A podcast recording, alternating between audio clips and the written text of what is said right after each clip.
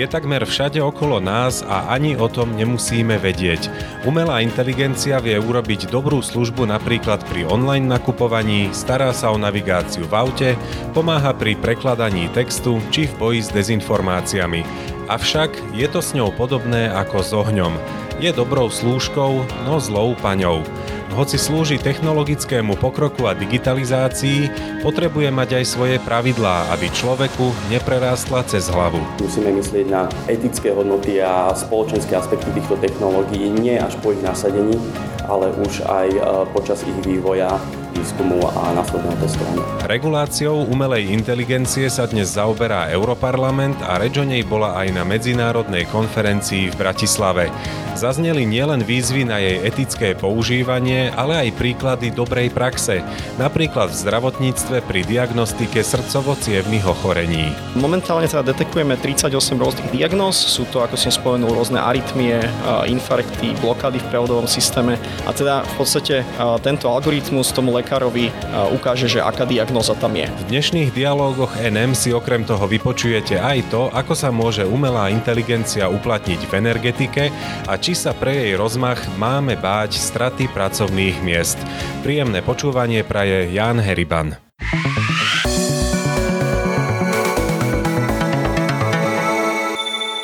Spomenutú konferenciu o umelej inteligencii iniciovala europoslankyňa Miriam Lexman aj preto, že Európsky parlament aktuálne pripravuje legislatívu, ktorá bude upravovať používanie umelej inteligencie v praxi. A hoci v Bruseli ide o horúcu tému, u nás doma sa jej tak intenzívne nevenujeme. Na Slovensku nám chýba taký celospoločenský diskurs o tom, čo znamená etická umelá inteligencia, aké nástrahy vidíme, akým spôsobom musíme zmeniť náš prístup k pracovnému trhu, akým spôsobom zmeniť náš prístup k vzdelávaniu na to, aby sme pripravili ľudí, že budeme žiť v inom svete, v ktorom umelá inteligencia bude zohrávať silnú úlohu v každom atribúte nášho života, ale samozrejme pred nami stojí veľká výzva, akým spôsobom chrániť to, aby táto umelá inteligencia neohrozovala ľudskú dôstojnosť, aby slúžila človeku, aby neohrozovala ľudské práva, nepodkopávala ich. Preto sa treba pri vyvíjaní inovatívnych technológií pýtať nielen na to, či je ich vznik technologicky možný, ale aj na to, či je to správny krok. Poukazuje na to člen stálej komisie pre etiku a reguláciu umelej inteligencie pri Ministerstve investícií, regionálneho rozvoja a informatizácie Tomáš Jucha. Sme svedkami toho, že bez e, zváženia etických alebo spoločenských dopadov nových inovácií dochádza k nežiaducim vplyvom alebo k negatívnym e, dôsledkom ich nasadenia Eh, výsledkom je napríklad potom naozaj šírenie škodlivého obsahu na sociálnych sieťach, nadmerné sledovanie ľudí, ich eh, nejakým spôsobom podsúvanie k nejakému škodlivému správaniu, či už v online alebo v offline priestore. Takže naozaj tých neduhov tam je naozaj veľmi veľa a práve preto už musíme myslieť na etické hodnoty a spoločenské aspekty týchto technológií, nie až po ich nasadení, ale už aj počas ich vývoja výskumu a následného testovania. Niektorí zamestnanci si v súvislosti s novými technológiami kladú otázku, či ich stroje raz napokon úplne nepripravia o prácu. Umelá inteligencia sa totiž intenzívne uplatňuje na pracovnom trhu už 10 rokov. Prezident IT asociácie Slovenska Emil Fitoš hovorí, že za ten čas nedošlo k poklesu zamestnanosti ani k zníženiu platov. Experti sa všeobecne zhodujú, že tieto technológie síce prinesú to, že časť miest zanikne, alebo sa výrazne zmení, ale zároveň prinesú do príslušných sektorov aj to, že v nich nové miesta začnú vznikať a dokonca začnú vznikať e, vo väčšom rozsahu, ako, ako bol počet tých zaniknutých pracovných miest. Takže ten problém nie je o tom, že či pracovné miesta zaniknú alebo nezaniknú, ale akým spôsobom sa pracovníci adaptujú na zmenu, pretože v istom momente sa ocitnú v situácii, že budú musieť robiť niečo iné, ako, ako robili celý život alebo, alebo predošlých N rokov. A v tomto je možno hlavné ohrozenie Slovenska, pretože e, Slovensko má jednak množstvo tých pracovných pozícií, ktoré takýmto spôsobom budú zmenené a nahrádzané neznamená to ich zánik, ale tá náhrada znamená, že na Slovensku sa oveľa viac ľudí bude musieť vzdelať, prekvalifikovať. Kontakt s umelou inteligenciou určite neminie generáciu, ktorá na pracovný trh ešte len nastúpi. Aj neskôr narodení však musia týmto technológiám veriť a mať o nich relevantné informácie, čo nie je úplne samozrejmé, vysvetľuje Andrea Cox z občianskeho združenia Digik Digitálna inteligencia. Z našich prieskumov, ale aj z, zo štúdií um, OSN vyplýva, že hlavným zdrojom informácií o umelej inteligencii pre mladých ľudí sú mladí ľudia. Nie je to škola, nie je to školské prostredie. My musíme toto zmeniť, musíme doniesť mladým ľuďom informácie uh, o umelej inteligencii spôsobom, ktorý bude pre nich zrozumiteľný. Takým spôsobom, aby jej mohli začať dôverovať. Pretože my dnes nežijeme v dobe bez informácií. Máme množstvo faktov. Čo chýba v našej spoločnosti je dôvera. A mladí ľudia nám musia začať veriť, že spolu s nimi pripravujeme našu budúcnosť, digitálnu inteligenciu, umelú inteligenciu, takú, ktorá bude pre nich dobrá. A druhý môj odkaz je ten, nesmieme zabudnať na Slovensku, na tých 23 tisíc detí, ktoré nie sú pripojené na internet, ktoré nemajú digitálnu budúcnosť, ale aj oni ňou budú ovplyvňovaní. Takže sa musíme teraz zamerať aj na tieto deti z vylúčených eh, komunít. A ako je to s tými dobrými príkladmi využitia umelej inteligencie v praxi? Predstavte si napríklad, že lekár vám urobí bežné EKG vyšetrenie a na stanovenie presnejšej diagnózy nebudete musieť chodiť po ďalších vyšetreniach. Zatiaľ to u nás realita nie je, no už čoskoro by to mohlo byť inak. O inovatívnej aplikácii na stanovenie srdcovo-cievnych diagnóz som sa rozprával s Michalom Martoňákom, ktorý vedie dátový tím vo firme Powerful Medical.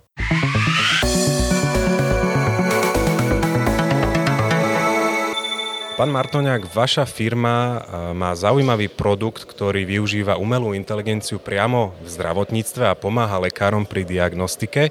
Popíšte nám, o čo ide. Vyvinuli sme PM Cardio, je to klinický asistent pre lekárov, primárne pre všeobecných lekárov a záchranárov a v podstate o čom je alebo, alebo ako funguje, tak primárne cieli na detekciu kardiovaskulárnych chorôb na základe EKG pacienta. EKG je taký diagnostický nástroj, ktorý monitoruje v podstate aktivitu srdca a na základe neho vieme, vieme detekovať rôzne abnormality. Či už sú to rôzne arytmie, či už sú to rôzne blokády v prevodovom systéme srdca, ale takisto aj vieme vďaka nemu identifikovať infarkty, čiže, čiže veľmi, veľmi akutné prípady.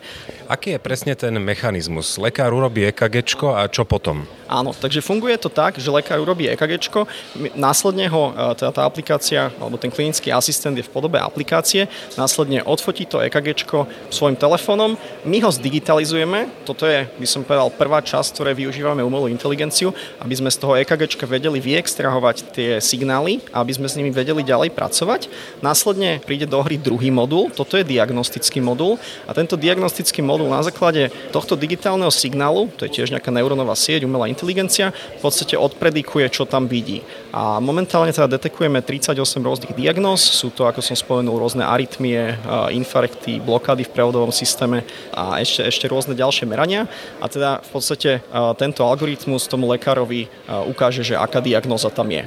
Čo ďalej vie lekár spraviť a čo, čo je ešte, ešte kľúčová súčasť tohto klinického asistenta je ten klinický manažment. To znamená, že lekár spojí tieto nálezy umelej inteligencie s klinickými symptómami alebo prejavmi toho, toho pacienta a následne my mu na základe tej diagnostiky a tých, tých klinických prejavov v súlade s odporúčaniami Európskej kardiologickej spoločnosti a v podstate povieme, čo by mal ďalej spraviť, aké by mali byť ďalšie kroky a ako by mal toho pacienta liečiť. Ako ste pracovali na spolahlivosti tejto aplikácie, aby nevykazovala chybovosť, aby naozaj prispela k správnej diagnostike a liečbe? Uh-huh. Jasne, veľmi, veľmi dobrá otázka. Povedal by som, že veľmi úzko sme spolupracovali s expertmi v tejto domene. Máme aj v týme rôznych svetových kardiológov, ako je napríklad eh, profesor Hatala a profesor Bartunek, eh, vďaka ktorým sme vždy vedeli skonzultovať, eh, skonzultovať rôzne výsledky, ale takisto sme, sme aj pri celom developmente využívali rôzne také best practices odbore, čiže sme sa vždy pozerali aj na nejaké parciálne výsledky, či tam nedochádza k nejakej zaujatosti v tých, v tých dátach.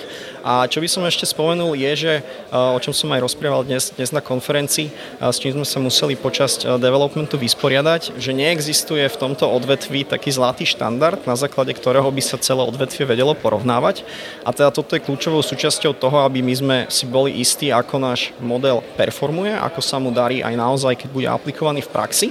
Takže čo sme tu spravili je, že sme sa pustili do tej cesty si tento set vyrobiť sami. Stalo to aj čas, stalo to aj peniaze, ale teda vyrobili sme naozaj najväčší globálne reprezentovaný reprezentatívny dataset zložený z dát zo štyroch kontinentov. Následne sme na tomto datasete urobili veľké porovnanie nášho modelu, ako sa darí všeobecným lekárom, ako sa darí kardiologom a takto sme v podstate vedeli vyhodnotiť náš systém, aby sme si boli istí, že má naozaj také parametre, aké si myslíme. Ako dlho je už na slovenskom trhu táto aplikácia? Táto aplikácia ešte nie je na slovenskom trhu. My sme, my sme v priebehu tohto roka dostali zdravotníckú certifikáciu, a tá medicínsku certifikáciu triedy 2B pod novou európskou MDR certifikáciou. Chceli by sme tento, tento produkt dostať na trh v priebehu budúceho roka. Začneme s britským, s britským trhom a následne by sme ho samozrejme chceli dostať aj na slovenský trh. Tam je to trošku komplikovanejšie, pretože asi to pôjde cestou ako keby zdravotníckého výkonu, ktorý bude hradený z verejného zdravotného poistenia a tento proces jednoducho trvá dlhšie. A testujú aspoň tento produkt už aj slovenskí lekári? Áno, máme momentálne v našej beta verzii 10 tisíc, vyše 10 tisíc eh, lekárov, mnoho z nich je aj zo Slovenska. Takisto sme mali pilot so sanitkami, eh, kde eh, v podstate lekári, záchranári využívali náš produkt a tiež sme, tiež sme vďaka tomuto vedeli získať nejakú spätnú väzbu. A takisto sme tento rok robili klinické skúšanie v spolupráci so zdravotnými poisťovňami Dôvera a Union, kde sme v podstate skúmali dopad alebo vplyv nášho produktu na klinický manažment pacienta. Máte už premyslené, kto bude niesť zodpovednosť za to, keď aplikácia zrovna vyvodí nejakú chybu a nastolí sa nesprávna liečba kvôli tomu pacientovi? Tiež veľmi, veľmi dobrá otázka aj, aj v kontexte s etickou umelou inteligenciou, o ktorej sa tu dnes bavíme. Náš certifikát nám umožňuje tzv. drivovať klinický manažment pacienta a nie ho nahradiť. Čiže ono je to stále v tej rovine, že poskytujeme lekárovi ako keby iný pohľad na vec alebo že ďalší pohľad na vec. Čiže ono to nenahrádza nahrádza toho lekára. Ten lekár je tam, ten lekár e, robí to rozhodnutie, my mu len poskytujeme e, ďalší nástroj v jeho plejade nástrojov, ktoré už má, aby mu v podstate poradil a ukázal e, možno niečo, čo si on, on nevšimol. Čiže plnú zodpovednosť nesie naďalej on sám. Áno, presne tak. Má takto aplikovaná umelá inteligencia v zdravotníctve aj nejaké rizika, na ktoré si treba dávať pozor? Určite má rizika. Keď sa nesprávne vyvíja, tak e, môže dochádzať k rôznym zaujatostiam, ako keby v dátach. Po anglicky je to, že tie dáta sú teda biased a, a teda tie modely sú, sú tým pádom tiež biased. Čo sa v podstate potom môže stať, napríklad teraz sme to videli aj v praxi, určite všetci poznáte pulzné oximetre, ktoré sa stali populárnymi práve počas korony, keď si ľudia doma počas, e, počas počas teda infekcie merali saturáciu kyslíka v krvi. A teraz sa ukázalo, že tieto stroje boli pravdepodobne kalibrované na teda ľuďoch, ľuďoch s belšou pleťou, čo malo dôsledok, že ľudia s, tmavšími, s tmavšou pleťou mali, mali nesprávne vyhodnotené údaje, pretože jednoducho ten prístroj funguje tak, že meria nejaké, nejaké spektrum svetla, ktoré, ktoré tam ako keby vysiela, pozera, čo sa asi vráti naspäť. A jednoducho farba pleti má vplyv na toto. Čiže môže sa stať, že, že nesprávny proces developmentu týchto zariadení zariadení, prípadne nesprávny proces eh, testovania, vyhodnocovania môže spôsobiť takéto, takéto dôsledky. Keď sa pohybujete v tejto branži, kde ešte vidíte v zdravotníctve priestor pre vhodné využitie umelej inteligencie a ešte sa to nedeje? Ono, ono začnem, začnem teda tým, že v súčasnosti ako keby veľa sa o tom rozpráva a nie každá firma, ktorá rozpráva, že naozaj umelú inteligenciu majú naozaj aj nejakým spôsobom aplikuje do, do praxe. Čiže zatiaľ vidíme najmä využitie týchto modelov alebo týchto, týchto systémov práve vo vyhodnocovaní nejakých zobrazovacích metód, ako sú napríklad teda CT, čiže tomografy, rengeny, EKG, a teda EKG sa to práve dostáva a teda, teda rôzne iné, iné zobrazovacie metódy. Čo je aj taká naša vízia a na čom už momentálne pracujeme, je, že by sme chceli ešte odomknúť ešte väčší diagnostický potenciál EKG práve aj v tej primárnej zdravotnej starostlivosti a chceli by sme nahradiť viaceré, viac invazívne merania menej invazívnymi. To znamená, že by sme vedeli odhadovať povedzme rôzne, rôzne parametre práve z toho EKG, ktoré by predtým vyžadovali vykonávali povedzme odber krvi alebo echo srdca a, a tak ďalej. Dobrou slúžkou vie byť umelá inteligencia aj v energetike. Môže dokonca prispievať k starostlivosti o naše životné prostredie. Ako? Na to som sa už spýtal Viery Rozinajovej z Kempelenovho inštitútu inteligentných technológií, kde vedie tým pre dátovú analytiku v zelenej energetike.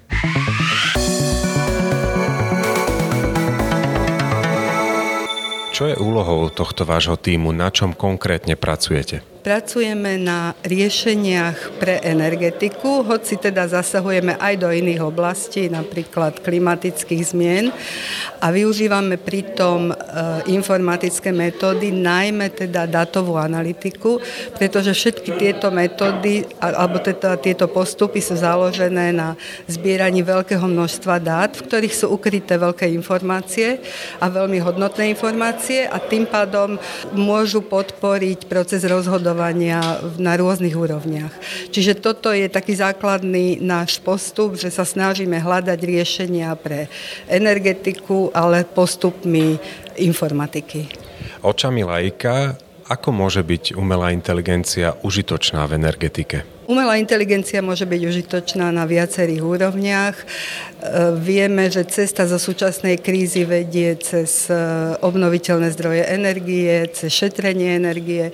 Pri tých obnoviteľných zdrojoch energie tam riešime predikcie, a to, to je veľmi dôležitá súčasť toho celého, pretože bez, bez nich e, ťažko zaradiť tieto, tieto zdroje do siete a takisto optimalizáciu využitia týchto zdrojov. Pri šetrení energie navrhujeme metódy a nástroje, ktoré to šetrenie podporujú.